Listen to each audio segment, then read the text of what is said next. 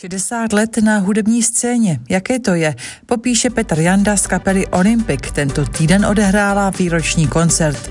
V Liberci je výstava kreseb významné dětské ilustrátorky Marie Fischerové Kvěchové. I o té budeme mluvit. Stejně jako o nové podobě filmové pohádky Píšná princezna má být animovaná. A přidáme něco málo o stavu českého herního průmyslu. Začíná kulturní magazín Českého rozhlasu Plus Kultura Plus. U jeho poslechu vás vítá Michaela Vetešková. Dobrý den. Kultura Plus.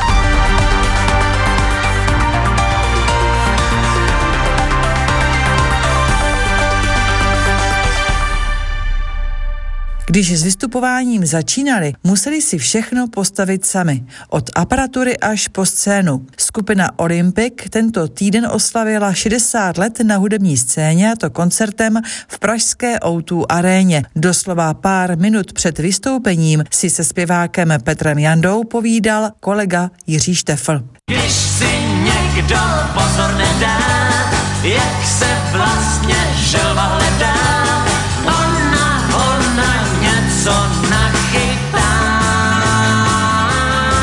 Od želvy z poloviny 60. let až ke kaťatům z roku 2020.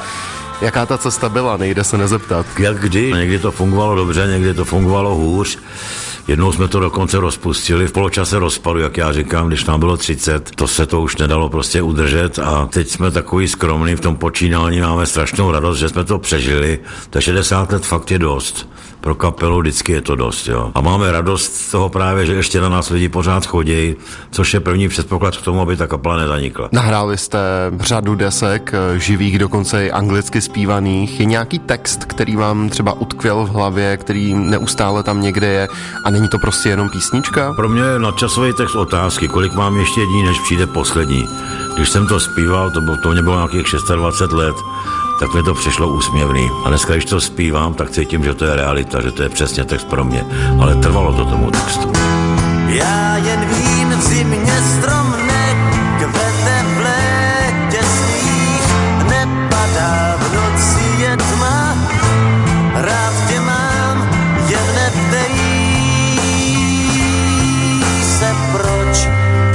Já už jsem zmínil i ta Kaťata z roku 2020. Jak se zpívá, jak se nahrává Big Beat v roce 2020? Dneska už je všecko daný, všecko už vyzkoušený. Když jsme točili želvu právě v 67. roce, tak tam v jedné písničce zapískám, že jo. A hned to vyply ty stroje všechny a jako, že tam někdo zapískal. A já jsem říkal, ale já jsem tam zapískal schválně, to tam prostě patří. Pak když jsem měl svoje studia, tak jsme zkoušeli, jak nahrát ideálně kytaru. To se dělali různý zdi třeba z obkladaček, ze zrcadel. Já nevím, pokud lidi viděli určitě ty Queeny, jo, ten film o Merkurym, jak tam v tom studiu sypou ty drobný na, na bubínek a houpou tou bednou, jo, tak takhle jsme prostě blbli a to už se dneska nedělá, bohužel. Nechybí vám to? To mi chybí hodně, no. To novátorství, to mě chybí a to živočišno takový, který my jsme vymýšleli, to se nějak vytrácí, no. Kdyby nás teď poslouchal nějaký začínající mladý interpret, hudebník, kapela, má to dnes jednodušší? Jak se to řekne, jo? Jednodušší to má po stránce materiální, to znamená, může si koupit kytaru, pokud na to má tu nejlepší, nebo tu střední, nebo tu výbornou. Já jsem si mohl koupit bačku, protože tady nic nebylo dohromady. A hlavně může si tu školu najít na, na netu a může se bez přítomnosti učitele zadarmo, tak se může naučit na tu kytaru zahrát z domova úplně senzačně. Jo. To my jsme všecko neměli, protože kytara byl vlastně nový nástroj, ten se preobjevoval, nebyl žádný učitel, kde by se vzal, že jo. To jsme byli my učitelé, my se to učili, zároveň jsme to učili třeba o dva roky mladší kolegy potom. Jak se ten Big Beat vyvíjel od těch 60. let? Je stále stejný? Třeba 60. leta byly pro Big Beat prostě skvělý. Moc jsme to neuměli, ale měli jsme strašnou chuť a neměli jsme ani moc času na cvičení, protože furt se něco muselo drátovat, pájet, letovat, to bylo prostě šílený. Ty 70. tak to všichni víme, byla normalizace, pop nás převalcoval a taneční muzika, no pak zase byla vzpůra v těch 80. letech, ale už to nikdy nekopírovalo ty 60. leta. Ta studna prostě nápadů byla plná. Dneska je prázdná. Vlak,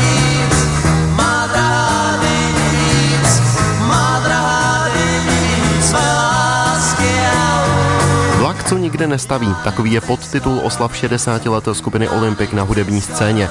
A podle Petra Jandy do cílové stanice ještě nedojel. Tolik reflexe Petra Jandy z kapely Olympic. Téměř 500 písní napsali společně Zdeněk Svěrák a Jaroslav Uhlíř. Dokonce i na rokových festivalech si v létě s Uhlířem tyto písničky zpívají celé generace. O Vánocích před 35 lety se poprvé společně představili v televizním pořadu Hodina zpěvu. Spolupracují spolu už víc než půl století, ale právě před 35 lety se Zdeněk Svěrák s Jaroslavem Uhlířem poprvé představili v televizním pořadu Hudba Uhlíř, slova Svěrák. Ten zavdal legendárním hodinám zpěvu, ve kterých 30 let učili děti své nové písničky. Vzpomínku připravil Tomáš Maleček. Head to legendární Holubý dům zazněl o Vánocích 1988 v pořadu Hudba uhlíř slova svěrák. Československá televize tehdy oslovila populární dvojici, aby představila své nejúspěšnější písně. Pořad se zalíbil natolik, že vznikla tradice a od roku 1989 se jmenoval Hodina zpěvu, vzpomíná Zdeněk Svěrák. Díky této hodině která nás nutila do určitého termínu udělat 8 písní a to jich Jarda chtěl 10 a já jsem to usmouval na 8. Tak díky tomu jsme složili tolik písniček. Jde naše třída do baru, mléčného, bere sebou třídního járu, ječného. Jak jste vybírali děti, které vlastně tu školní třídu tvořily? Jarda chtěl, aby to nebyl profesionální soubor, kde děti už mají ty hlasy pěstěné, ale aby to byl normální školní eh, pěvecký sbor. A takový objevili. Byl to sbor sedmihlásek, Hany a Víta Homérových. Tam eh, docházelo akorát eh, ke sporům, kdo bude dělat sóla. A my jsme tam měli jednu oblíbenou, jmenovala se Lucka. Paní Homerová nám říkala, že to je nevýchovné pořád jí dávat sola, protože ona je neukázněná. My jsme říkali, ale to divák a posluchač neví. On akorát vidí, že ona umí hezky zpívat. Zpívám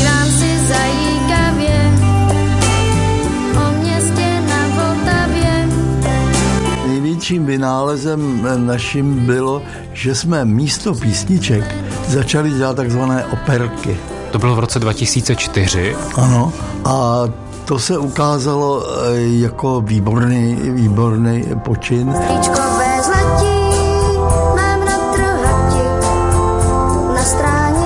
A tak se těm operkám dostalo té cti, že si je děti na školních besídkách inscenovali a hráli.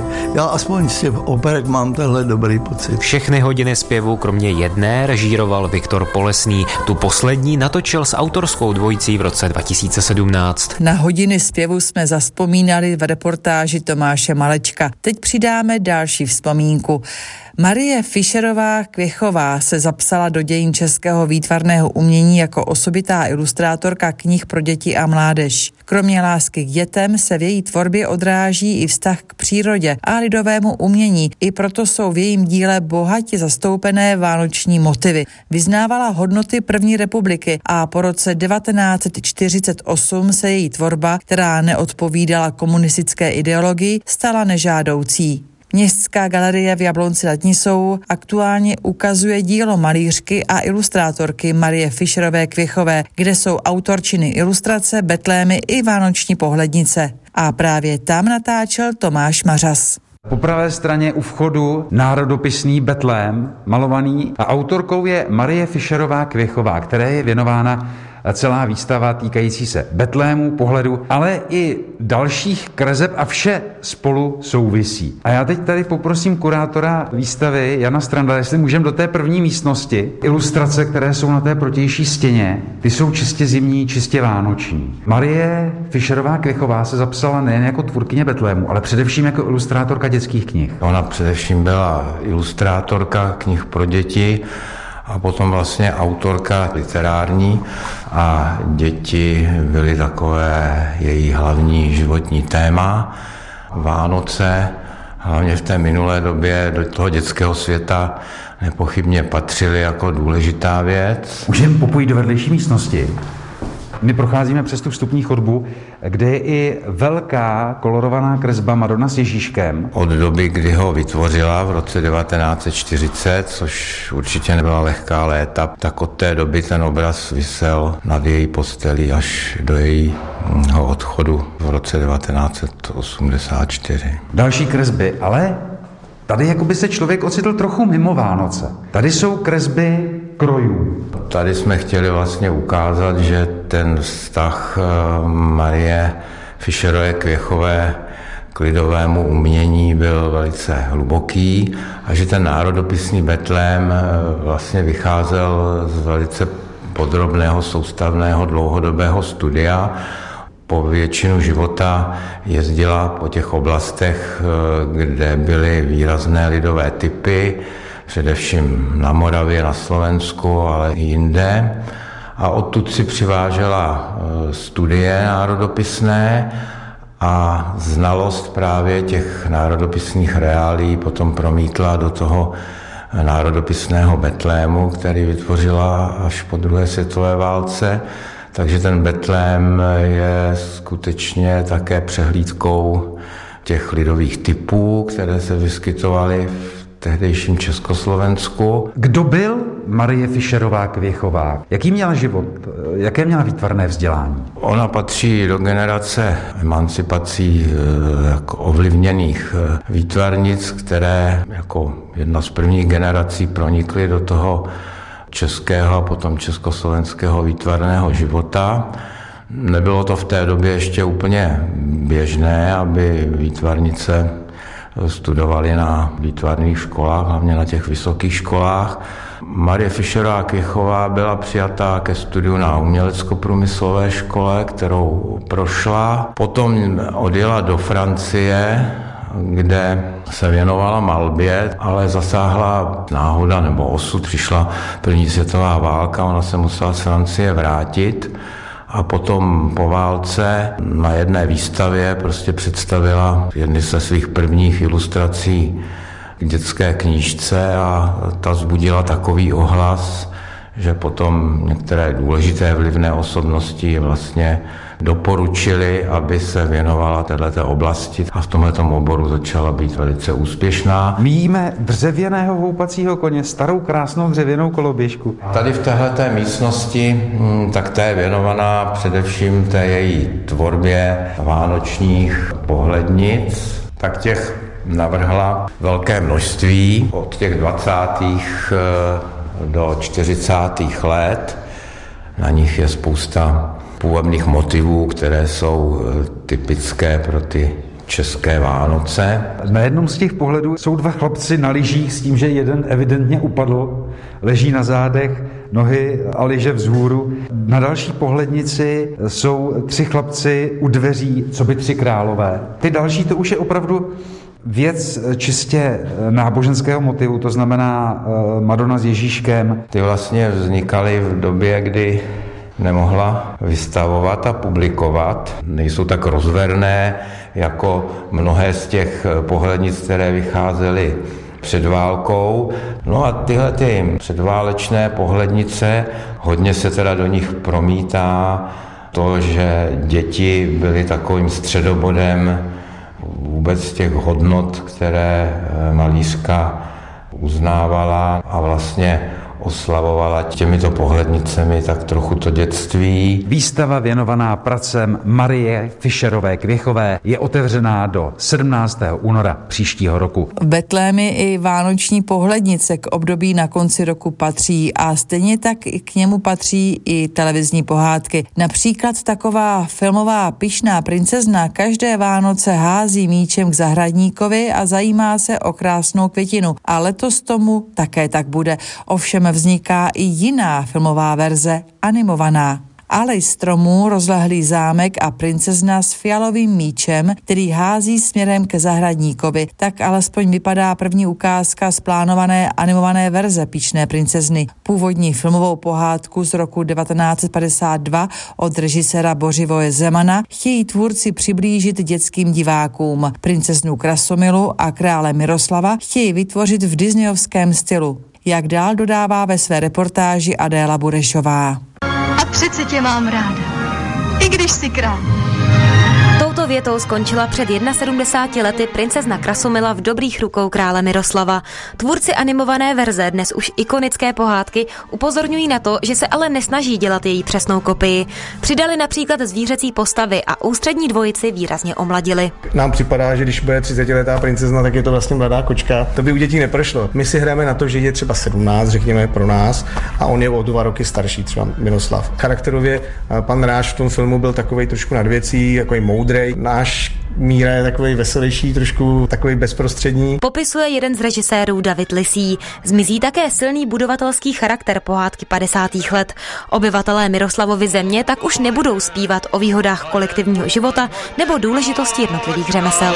Každá práce je nám platná, pracuješ-li poctivě. Není to takhle exponovaný, že by tam král objížděl a každý ho plásal po zádech, že zrovna vykoval potkou. nebo tak. Naopak, co ve filmu určitě zůstane, je známá píseň, kterou král Miroslav rozespíval Květinu a později i princeznu Krasomilu. Rozvíjej se, mou bátko. I samotná Květina ale projde menší proměnou, přibližuje David Lisí. Budeme mít tu květinu samozřejmě jako s efektem a barevnou a tohle bude samozřejmě živá, takže ona bude taky rozumět lidské řeči a bude se chovat trošku jako člověk v uvozovkách. Režisér Radek Beran doplňuje, že některé scény pohádky ale chtějí i v její animované podobě zanechat. My tomu říkáme ikonický scény. Třeba... Za váš mistřevíček? To tam Určitě. Musí, nebo To tam našli, musí- našli, nenašli. Našli, nenašli. Našli moji rádcové. Našli, našli. Charakter jednotlivých postav se dá animovat podle šéfa výtvarníků Jana Koníčka velmi dobře. Například zákeřného rádce pomůžou dokreslit třeba ostré hrany obličeje, bohatě nazdobené oblečení nebo i účes, který vytvářejí, jak s nadsázkou říká, digitální kadeřníci. Oni musí jako vědět, jak se vlasy češou, jaká je struktura vlasů, když má někdo dlouhý vlasy, tak vlastně co to znamená. Takže vlastně jsou takový hairstylisti, když to tak řeknu digitální. Filmaři původní pohádku natáčeli třeba v českých Budějovicích, na hradu Bouzov, zámku Telč nebo v českém Švýcarsku. A v Česku zůstávají i animátoři, a to velmi detailně. Máme tam vlastně pasáže ve filmu, spadnete do řeky, takže která řeka by to měla být, jak ta řeka v Čechách vypadá, je, je to horská řeka nebo je to prostě nějaká řeka z nížiny, takže hnedka řešíte, jaký bude mít dno, jaký má vlastně pobřeží. Dějištěm pohádky se tehdy stal státní zámek Hluboká nad Vltavou, který se proměnil v půlnoční království. Animované sídlo Krasomily teď vznikne z několika českých hradů a zámků. Do kin by měla jít Pyšná princezna příští rok v listopadu. Rok 2023 byl bez pochyby také ve znamení živelně se rozvíjející umělé inteligence. Mnozí se začali bát o práci a stávkovali kvůli ní dokonce hollywoodští scénáristé. Ti kromě lepších platů požadovali také stanovení jasných pravidel pro používání nových technologií, včetně právě AI. Dlouhé týdny kvůli tomu protestovali také přímo v ulicích. Let this reminder to the world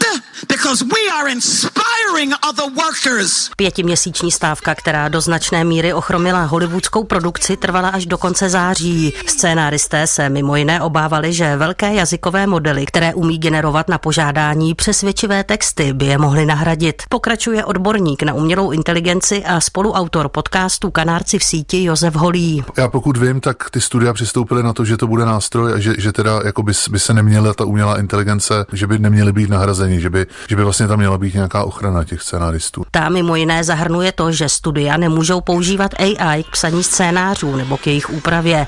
Smlouva také brání studiím, aby s obsahem generovaným umělou inteligencí nakládala jako se zdrojovým materiálem, který by scénárista za výrazně nižší obnos pouze doladil. Hitler made mistakes, and with this, I will correct them all. You stole it. Then you stole it. And then I stole it. It's called capitalism. Požadavky na ochranu, co se týče AI, měli také herci, kteří se ke stávce scénáristů přidali o něco později. Ti se jednoduše řečeno obávali použití digitálního dvojníka. Teď se to ukázalo v posledním Indianu Jonesovi, už v tom úplně posledním, kde Harrisona Forda vlastně udělali jako mladýho, že vzali starý záběry Harrisona Forda, nechali ho hrát teď toho 80 letého nebo kolik mu je a potom počítačem to tam domontovali. Ještě to není jako úplně umělá inteligence, taková ta automatizovaná, ale už to je prostě jako nějaký generování toho obsahu, vlastně mění té reality. Mluví se o tom, že prostě herci možná ty kvalitní, že budou minimálně v nějakou přechodnou dobu, že si je ty studia skutečně zdigitizujou a oni budou moct hrát třeba v deseti filmech najednou, což by normálně nešlo stihnout a budou prostě vlastně v nějaký databance té stáje, té produkční společnosti filmový a ta bude mít práva na tu jejich podobu, takže budeme moct mít za 100 let pořád jako filmy s novým Indiana Jonesem, kde prostě Harrison Fordovi bude 35 nebo 40 nebo kolik mu bylo. To je jedna z cest. Ta druhá je podle Josefa Holého pro herce o něco horší. A to, že nebudou potřeba vůbec. Jako příklad dává sociální síť TikTok, která je aktuálně pro mladé lidi hlavním vizuálním kanálem. Tam se řeší to, že v podstatě ma už máte umělý influencery, to znamená ty postavy, které tam dělají nějaký ten obsah a to vytvoření začíná být jednodušší a jednodušší. Jo? Vy si vy v podstatě použijete nějaký tři modely, stojí vás to pár desítek dolarů maximálně a můžete si vytvořit umělou fotku člověka, který neexistuje, která je naprosto uvěřitelná. Řeknete, že chcete, aby to byla mladá blondětá holka s azijskými rysama, nebo mulatka, nebo prostě cokoliv, nebo chlap, to je úplně jedno. A potom to vemete a za druhá umělá inteligence vám k tomu dogeneruje postavu a ještě vám to naklíčuje tak, že vy potom před kamerou tancujete a vlastně na videu tancuje tady ta uměle vytvořená postava. Takže vy můžete být s prominutím 40-letý bubkatý chlap, jako jsem já, a můžete se mít na, na TikToku ne jeden, ale klidně deset influencerských účtů, kde budou jako mladí holky, kluci, cokoliv a budete prodávat šminky klidně. You said you were home, but I just call you. People said we were like a photo. Didn't think it would happen with you though. I miss what we used to be. Příkladem je třeba zpěvačka Lil Michaela, která má jen na Instagramu téměř 3 miliony sledujících. V roce 2016 jí vytvořila společnost Brad, která se specializuje právě na generování fiktivních influencerů a youtuberů. A u herců by to mohlo fungovat podobně, tedy že produkční studio by je vyrobilo na základě aktuálních trendů a požadavků filmařů. Prostě určitě jako bude množina nějakého, a nevím, jak moc je to umění, ale jakoby obsahu, který bude podobným způsobem generovaný a teď je otázka, jestli to budou dělat skutečně ty velký studia, protože to bude moct dělat kdokoliv. Čili ty velký studia se zase dostáváme k těm měřítkům kvality. Kde budou hledat to měřítko té kvality? Možná se budou vyznačovat tím, že budou mít skutečný herce, který jsou nějakým způsobem unikátní, zatímco všichni ostatní a bude halda možná tisíce menších studií, které budou klidně generovat tříhodinový blockbustery, kde jsou dinosauři a hvězdní války, ale bude to celý generovaný a lidi to možná nebude tolik bavit. Jako to zatím nikdo neví. Uvažuje o budoucnosti umělé inteligence odborník na IT inovace Josef Holý. Ten je určitě pro její regulaci, která teď chybí u sociálních sítí. Nicméně je podle něj nutné najít rovnováhu mezi ochranou a rozvojem, tak aby regulace nebránila dalšímu vývoji umělé inteligence a zároveň byla do budoucna flexibilní. A po reportáži Alžběty Havlové přidáme i další téma. Český herní průmysl podle nových dat stále roste. Podle Asociace herních vývojářů ale chybí mnoho specializovaných pracovníků. Ty si často zaškolují bez větších předchozích zkušeností společnosti samotné, z internetu nebo od kolegů. Právě tak se nejčastěji učí vyvíjet počítačové hry zájemci, kteří v posledním roce přišli v Česku do videoherního průmyslu. Vyplývá to z nových dat a odhadů Asociace herních vývojářů. Podle ní rostl v letošním roce také meziroční obrat celého průmyslu zhruba o 1%. Příjmy studií se tak dostali na 7,6 miliard korun. Další dodává Martin Hrnčíř. Last Train Home o československých legionářích, karetní hra Carbonized, ve které zachraňujete planetu před klimatickou krizí, nebo retroplošinovka nazvaná Bzd, ve které musíte s malým robotem proskákat různé úrovně. To jsou jen některé z českých videoher, které letos vyšly a zaujaly i zahraniční hráče.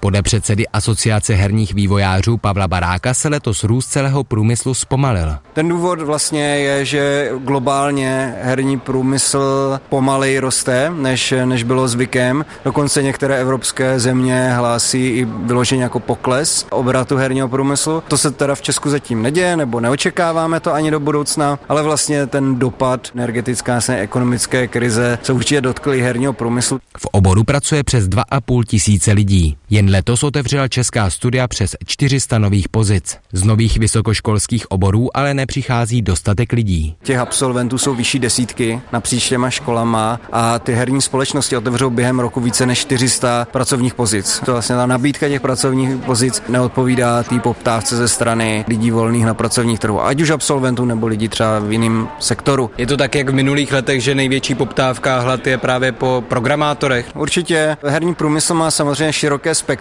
pracovních pozic, ať už ty technické jako programování, skriptování, softwarová analýza, ale i ty, i ty umělecké obory, jako prostě 3D modelování, koncept artisti, animátoři, animace velmi důležitá, nebo designéři, tak eh, jsou pořád jako velmi žádaní. Prostě ty kvalifikovaní odborníci, to je to, co ty studia hledají, ale zároveň jsou si vědomi, že prostě tady nemůžeme pořád mít jenom nějaký super kvalifikované lidi a že musí trochu ty své požadavky snížit a očekávat, že tady spíš budou nabírat juniorní lidi nebo lidi bez zkušeností. Mezi největší česká studia patří společnost Bohemia Interactive, která je známá vojenskými simulátory. Největší tuzemské obraty pak mají vývojáři z Beat Games, kteří stojí za populární hrou pro virtuální realitu Beat Saber. Aktuální vydání magazínu pro tuto chvíli končí. Za pozornost vám děkuje Michaela Vetešková a naslyšenou za týden.